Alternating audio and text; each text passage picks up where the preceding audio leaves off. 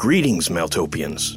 Are you looking to delve deeper into the world of Maeltopia? Then check out our Patreon, where you can find written mythos pieces, world maps, found footage, art, Patreon exclusive shows, and more. Just go to patreon.com forward slash Maeltopia and join one of our tiers for access to great new content. Brave the forbidden and embrace the darkness.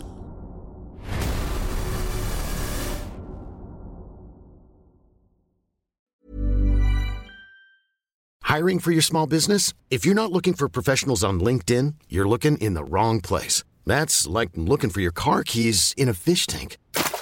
LinkedIn helps you hire professionals you can't find anywhere else, even those who aren't actively searching for a new job but might be open to the perfect role. In a given month, over 70% of LinkedIn users don't even visit other leading job sites. So start looking in the right place. With LinkedIn, you can hire professionals like a professional. Post your free job on linkedin.com slash achieve today. Planning for your next trip? Elevate your travel style with Quince. Quince has all the jet-setting essentials you'll want for your next getaway, like European linen, premium luggage options, buttery soft Italian leather bags, and so much more. And is all priced at 50 to 80% less than similar brands. Plus, Quince only works with factories that use safe and ethical manufacturing practices. Pack your bags with high-quality essentials you'll be wearing for vacations to come with Quince. Go to quince.com slash pack for free shipping and 365-day returns. Ever catch yourself eating the same flavorless dinner three days in a row? Dreaming of something better? Well, HelloFresh is your guilt-free dream come true, baby. It's me, Keke Palmer. Let's wake up those taste buds with hot, juicy pecan-crusted chicken or garlic butter shrimp scampi. Mm. Hello Fresh. Stop dreaming of all the delicious possibilities and dig in at HelloFresh.com. Let's get this dinner party started. Hi, I'm Daniel, founder of Pretty Litter. Cats and cat owners deserve better than any old fashioned litter. That's why I teamed up with scientists and veterinarians to create Pretty Litter. Its innovative crystal formula has superior odor control and weighs up to 80% less than clay litter.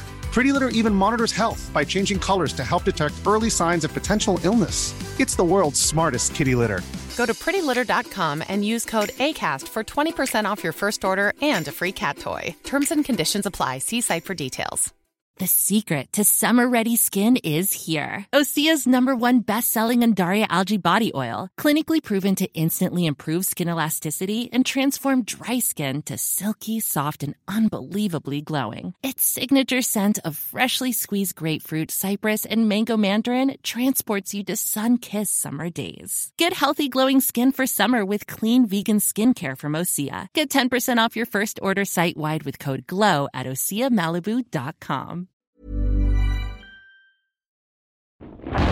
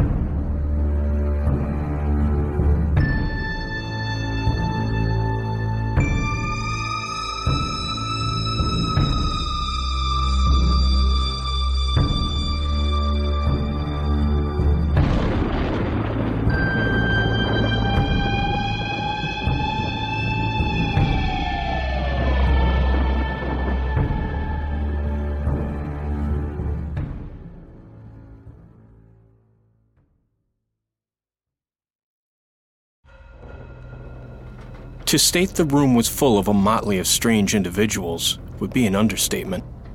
Unlike their guide, Alaric, the individuals sitting at the long black marble table were not shy about their countenances.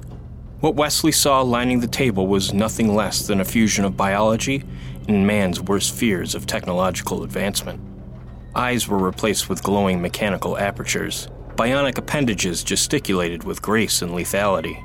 Muscle and skin seamlessly merged with metal and alien alloys, and bodies pulsed with an artificial vigor. In two corners loomed the Chimerith, their eyes fixed on our group with a cold but feral reserve. Sal summed it up best. Holy fucking shit. The beings at the table looked at the group of men with stern gazes, stares that pierced like needles. Their stoicism was palpable, a presence in and of itself. Silence hung in the room like a dead man from a rope, tension permeating the room. Finally, one of them spoke. Come, come. Sit with us, please. The group began to move, and an audible, deep growl echoed from the other side of the room.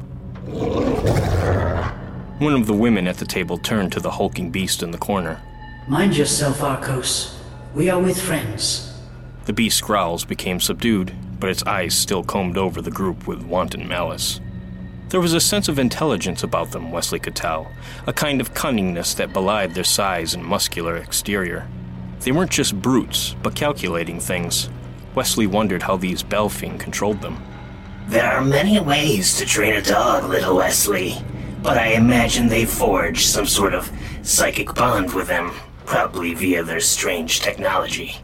Have you. I don't know, have you seen this technology before? I've seen many technologies over the eons, but I can't say I've seen this one. Moffat was the first to move, confidently strolling over to a chair and sitting. Come, gentlemen, let's not keep our hosts waiting. It looks like they have their servants under control. Sal, Wesley, and Voran looked at one another, shrugged their shoulders, and walked over to the table.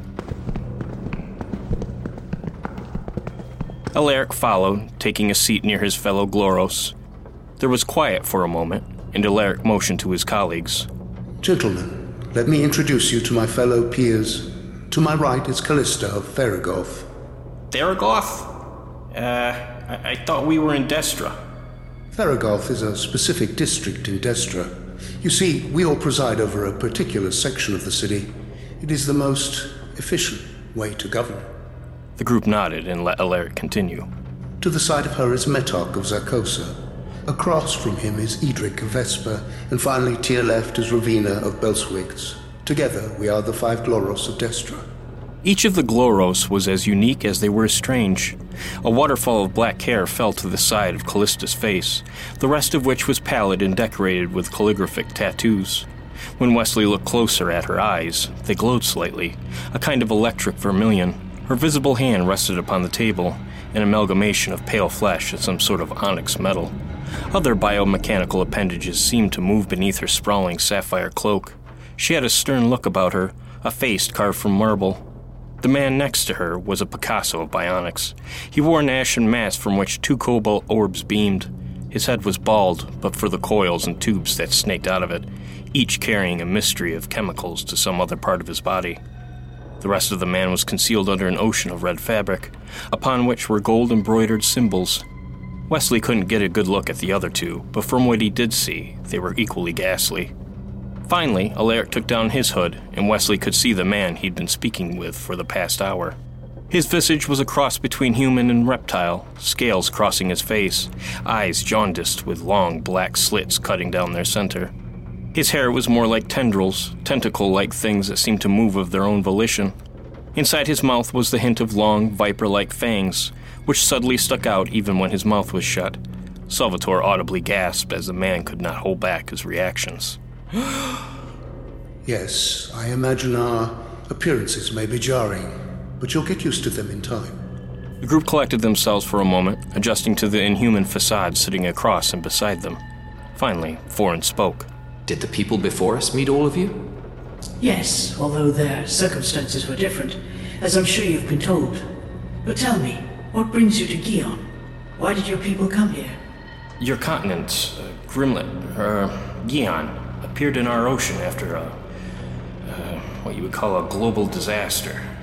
We wished to explore it, see what was here. Interesting. Your predecessors were unaware of any such event. Well, they didn't mention it to us. Although, they did say they came from a place called Earth. Which is where I presume you four come from, yes? Yes, that is quite correct. And tell me, how much do you know of where we come from? Only what your people told us. However, if you're asking us if we are aware of Gion's strange cycles, we are. Most believe we exist within the coils of the serpent's great body, sycophants, or Gion, for whatever reason, spans the spheres, traveling from one world to another. We've attempted to map out a timeline, a method of predicting its transitions. However, the process seems to be random. Our guess is that it's related to the nocument, the prince's blood somehow catalyzing an interdimensional schism, causing Gion to shift between realities. So, you don't worship the Prince of Snakes? Venerate him? we do not. However, we are not stupid. He is a being of great power and even greater sway. He is our forebearer, after all. But aren't all fathers meant to be surpassed by their offspring? If you're his children, why, why are you in conflict with Amara then? Wouldn't that make you all related? Siblings? Families do not always see eye to eye, my friend. Amara and the rest of Gion see us as abominations. Even the followers of the last Interfectorum shun us. But it is of little concern. We will not be bound by our bloodline, or transcended. Wesley nodded. He was trying to find a way to bring up the machine the Umbarian had mentioned, but he didn't want to trigger any distrust. Instead, he decided to flirt with the subject matter to see if they might divulge the information of their own accord. I'm curious, in the 15 years you've been on Earth, no one on Gion has even attempted to explore our world. Why is that? The answer varies. Some simply aren't aware of it. But superstition drives much of the people of Gion. They believe moving beyond the coils of the serpent is sacrilegious, a sign of abandonment of their god. Others fear what lies beyond, afraid they would no longer be protected by their lord. For us, however, it is a matter of practicality. We are at war and cannot afford to send our remaining forces on an expedition that may or may not be fruitful. While Wesley was glad that the forces of Grimland were not motivated to invade his home, he was disappointed that they did not mention the machine. Of course, if they did intend to invade his world, they wouldn't tell him. Still, he was hoping for some reference to the thing. He and the others would have to find an alternative, he supposed. And tell me, why do the others find you so abhorrent? Our unwillingness to stagnate. You see, they believe our advancements are blasphemous attempts to undo the prince's gifts. Likewise, they see our creations as bastardizations of our father's power attempts to usurp his rightful places. God. And you disagree? Fervently. I'm sure by now you've heard some of the prince's exploits. Did he seem like the kind of being who limited his potential? Did he shy away from the acquisition of power? No, he sought it, embraced it, took it.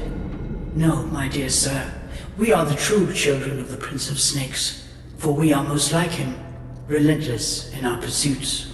Wesley and the others shared glances, disturbed by this recent comment. They quickly regained their composure, except for Moffat, who didn't seem taken aback by the statement. On that topic, I am quite curious how you've come to make these modifications, not to mention these chimeras. It is all, quite frankly, a marvel to behold. Our friend Alaric here has been a bit tight lipped about it. Tell me, is it a unique form of bioethereal engineering? A form of new crypto technology? It was the Gloroses' turn to look at one another, collectively trying to decide what to say. Finally, the one who had yet to speak, Ravina, answered. It is not simply a technology, it is our way of life. Our sciences, our sacred crafts, are not for others to know. They may behold and stand in awe, but they may not comprehend them. That knowledge is ours, and ours alone. You understand, of course. Quite understandable. My intention was not to pry, of course, only to grasp your culture. The point of this meeting is to get to know one another, is it not? Of course, of course.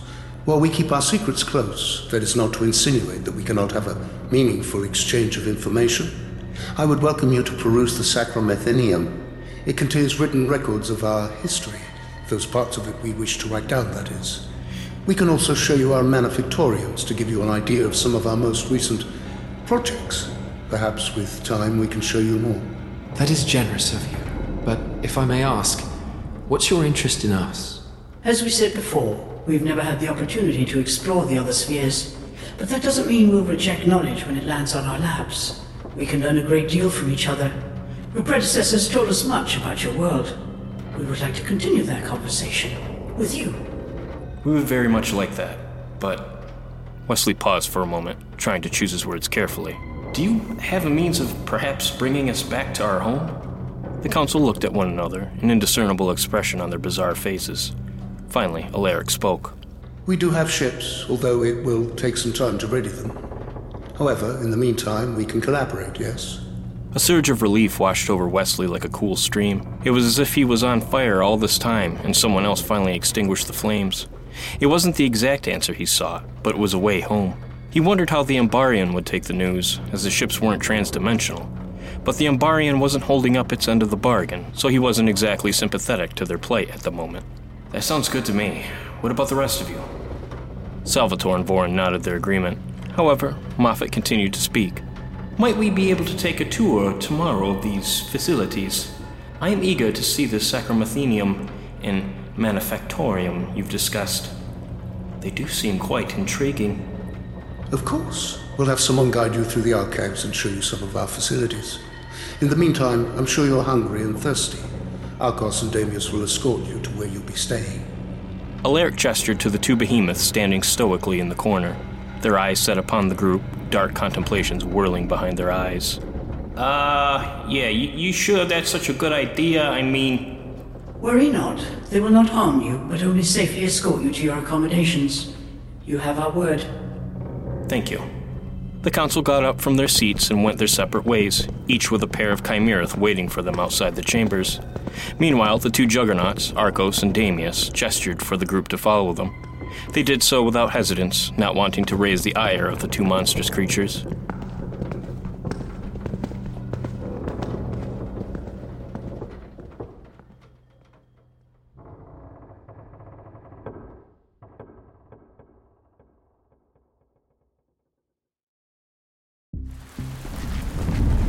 Together, they walked through the city, their guides silent except for their monstrous breathing. Wesley forgot to ask what district they were in, but he assumed they were in Alaric's, given he was the one to greet them. He noticed that Arcos and Damius were larger than many of the other chimeras he saw wandering the city. He wondered if they were of another make or species.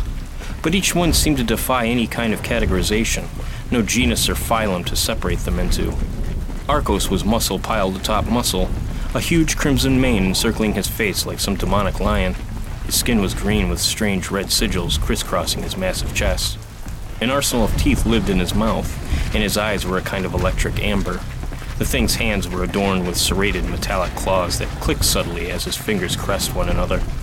The other creature, Damius, was about the same size, although hunched a bit, making it appear smaller than Arcos. It wore an oversized gray hood, so its face was indiscernible but for two sapphire orbs glowing in the darkness. It was adorned with tattoos similar to Arcos, though they were laid out differently. Its arms had strange stone like structures erupting from them, occasionally lighting up with arcs of electric brilliance. Its hands were a cross between flesh and granite, gigantic things that could crush a man whole. Together, the ponderous two led them through the strange amalgam city until they came upon a large stone building. The place was quite posh, with Corinthian like pillars holding a grand archway that led to massive oaken doors. Arcos pointed one of his gigantic bladed fingers towards the entranceway and, surprisingly, spoke. Go through there, and you will be greeted by several servants. They will cater to whatever your needs may be. We will retrieve you in the morning for your tour. Be ready. With that, the two giants lumbered into the dark, disappearing behind a wall of rolling fog. Well, aren't those two fucking chipper? Moffat walked ahead. Shall we? The men walked ahead and opened the giant doors, which moaned from disuse. The place was strangely opulent. Ornate chandelier like fixtures hung from the ceiling, spreading a warm amber light throughout the room. The furniture was sleek and anthropomorphic, an elegant cross between modernism and Art Nouveau. The floor was polished marble, or a stone resembling it, and the walls were adorned with macabre art. Many depicted wasted landscapes, the skies rolling with thunderheads, titanic shapes drifting beneath them. Others seemed to be depictions of bizarre monuments and landmarks, giant pylons reaching as high as the blackened sky, mountains with houses carved from their stone bodies, crowds of deformed citizenry being drowned in black, tarry waters. He recognized one of them from the home of the worshippers of the last Interfectorum, a depiction of a giant black monolith casting a darksome shadow. This silhouette functioned as a chasm, with villages and people falling into its depths. It made Wesley realize how full of wonder the place was, How, among all the misery, there was a beautiful mystery to it all. But then he remembered all the people who died, Riva, and everything this place had taken from him. Before he could ponder any longer, a voice called to him. Is there anything I can do for you, sir? Take your bags to your room, perhaps. When Wesley turned around, he saw a hooded figure that seemed more machine than man. Its eyes whirred, moving in and out like the aperture of a camera lens. The man had a pallor about him, as if he were made from a corpse. A multitude of mechanical arms moved about, gesticulating with a seasoned grace. One of them handed him a drink, gently placing it into his hand. A drink before I go, sir. Um, what is it? Based on your genetic profiles and the information bequeathed to us by your predecessors, we've come up with what we believe is an adequate and enjoyable beverage for you and yours. Of course, we'd be happy to make any modifications. Wesley took the drink into his hand, deliberated for a second, and then drank.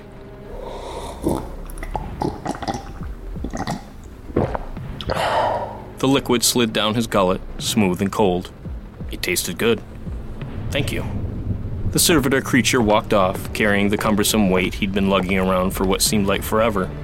Wesley looked to the rest of his companions. They were similarly enjoying their drinks, perusing the new accommodations. Wesley walked over to the others.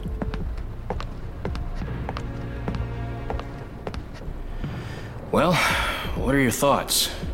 About what? You know, this. The whole thing. The Baelfeen, the Gloros, the story about our supposed predecessors. What do you all think? Well, the creepiest shit and those chimerae, or whatever the fuck they're called, don't give me the warm and fuzzies, but, uh, I have to admit I'm digging the new sleeping arrangements. To be honest, I'm not sure. If they wanted us dead, they would have done it by now. I'm not saying they're to be trusted, but they seem to need us for something right now. Moffat, what do you think? Moffat looked about for a second, his mind wandering off somewhere. I think we should see where it goes.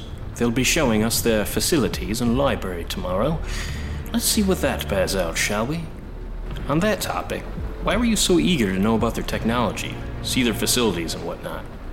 As they said, it's their culture, it's how they define themselves. Start to understand the technology, we start to understand them. Simple as that. Wesley looked at Moffat with a stern and suspicious glare. He's fucking lying. I can smell the deceit on his breath. He knows something. Squeeze it out of his fucking lungs. Nothing is ever that simple with you, Cyrus. What are you after? Are we going to go through this again, Dr. Morrigan? I am capable of having ideas outside my prognostications, you know. It's a reasonable approach, Wesley. Aren't you being a bit unfair? Wesley glared at Moffat again, his eyes sinking into the black holes of his pupils. Moffat stared back, a shit eating grin crossing his face. Wesley threw up his hands and made his way upstairs, the pearly white smile of Moffat stuck in his brain.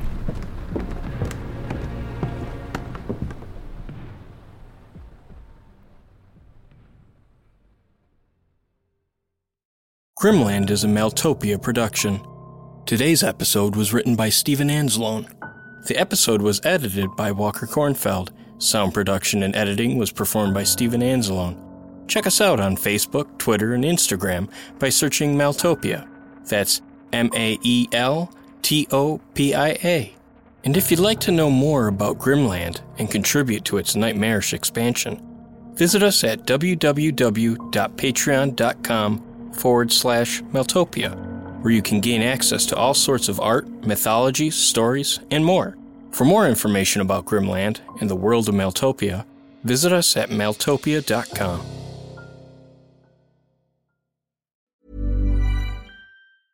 Hey, it's Paige DeSorbo from Giggly Squad. High quality fashion without the price tag. Say hello to Quince. I'm snagging high-end essentials like cozy cashmere sweaters, sleek leather jackets, fine jewelry, and so much more. With Quince being 50 to 80% less than similar brands. And they partner with factories that prioritize safe, ethical, and responsible manufacturing. I love that. Luxury quality within reach. Go to quince.com slash style to get free shipping and 365 day returns on your next order. Quince.com slash style. Ever catch yourself eating the same flavorless dinner three days in a row? Dreaming of something better? Well, hello fresh is your guilt free dream come true, baby. It's me, Keke Palmer. Let's wake up those taste buds with hot, juicy pecan crusted chicken or garlic butter shrimp scampi. Mm. Hello Fresh. Stop dreaming of all the delicious possibilities and dig in at HelloFresh.com. Let's get this dinner party started. Hi, I'm Daniel, founder of Pretty Litter. Cats and cat owners deserve better than any old fashioned litter. That's why I teamed up with scientists and veterinarians to create Pretty Litter. Its innovative crystal formula has superior odor control and weighs up to 80% less than clay litter. Pretty Litter even monitors health by changing colors to help detect early signs of potential illness. It's the world's smartest kitty litter. Go to prettylitter.com and use code ACAST for 20% off your first order and a free cat toy. Terms and conditions apply. See site for details.